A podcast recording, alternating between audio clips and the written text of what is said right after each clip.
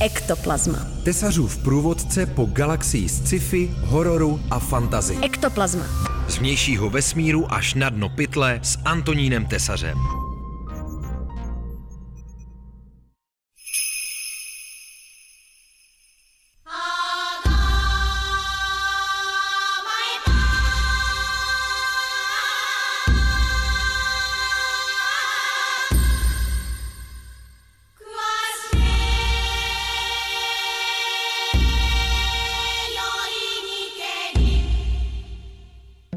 Příjemné odpoledne, které je šedé jako mrtvý kanál televize, vám přeje Antonín Tesař. Dneska se v Ektoplazmě budeme věnovat cyberpunku, umělým inteligencím a Japonsku. Řeknu vám totiž, co si myslím o nové televizní sérii Ghost in the Shell SAC 2045, která navazuje na slavnou japonskou cyberpunkovou legendu Ghost in the Shell. Pro většinu západních diváků je Ghost in the Shell spojený hlavně se stejnojmeným filmem Mamoru Oshího z roku 1995. Tenhle ten film ale vlastně stojí trochu stranou toho, co tahle ta franšíza jinak produkuje. Oší z té původní mangy Masamuneho Shiroa vytvořil něco jako cyberpunkovou spiritualitu. Jestli existuje něco jako duchovní film o umělých inteligencích, tak je to právě eh, Ghost in the Shell. демоны кружили надо мной, рассекали тернии млечные пути.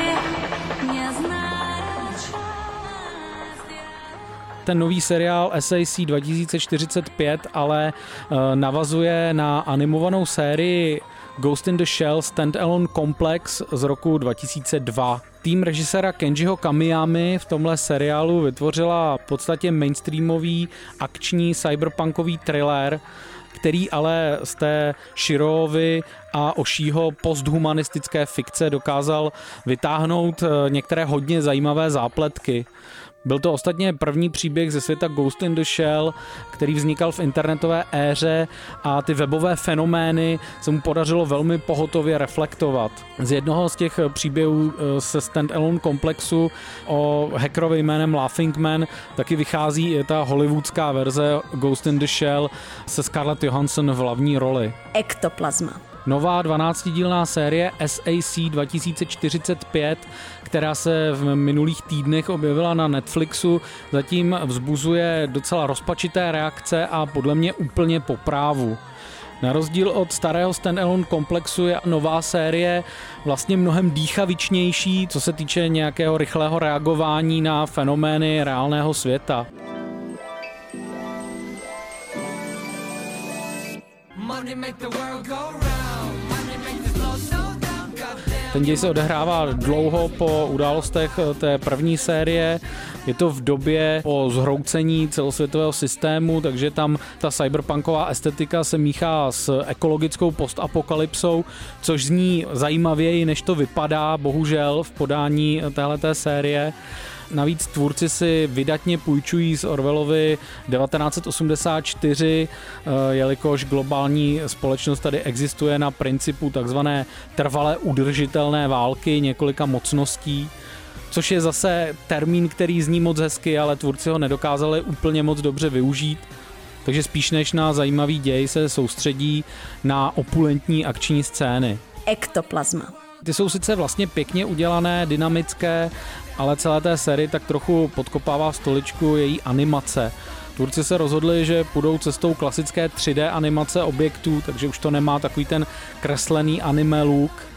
A ta 3D animace sice nevypadá úplně ošklivě, ale zároveň působí hodně umělohmotně, připomíná spíš videohry než anime.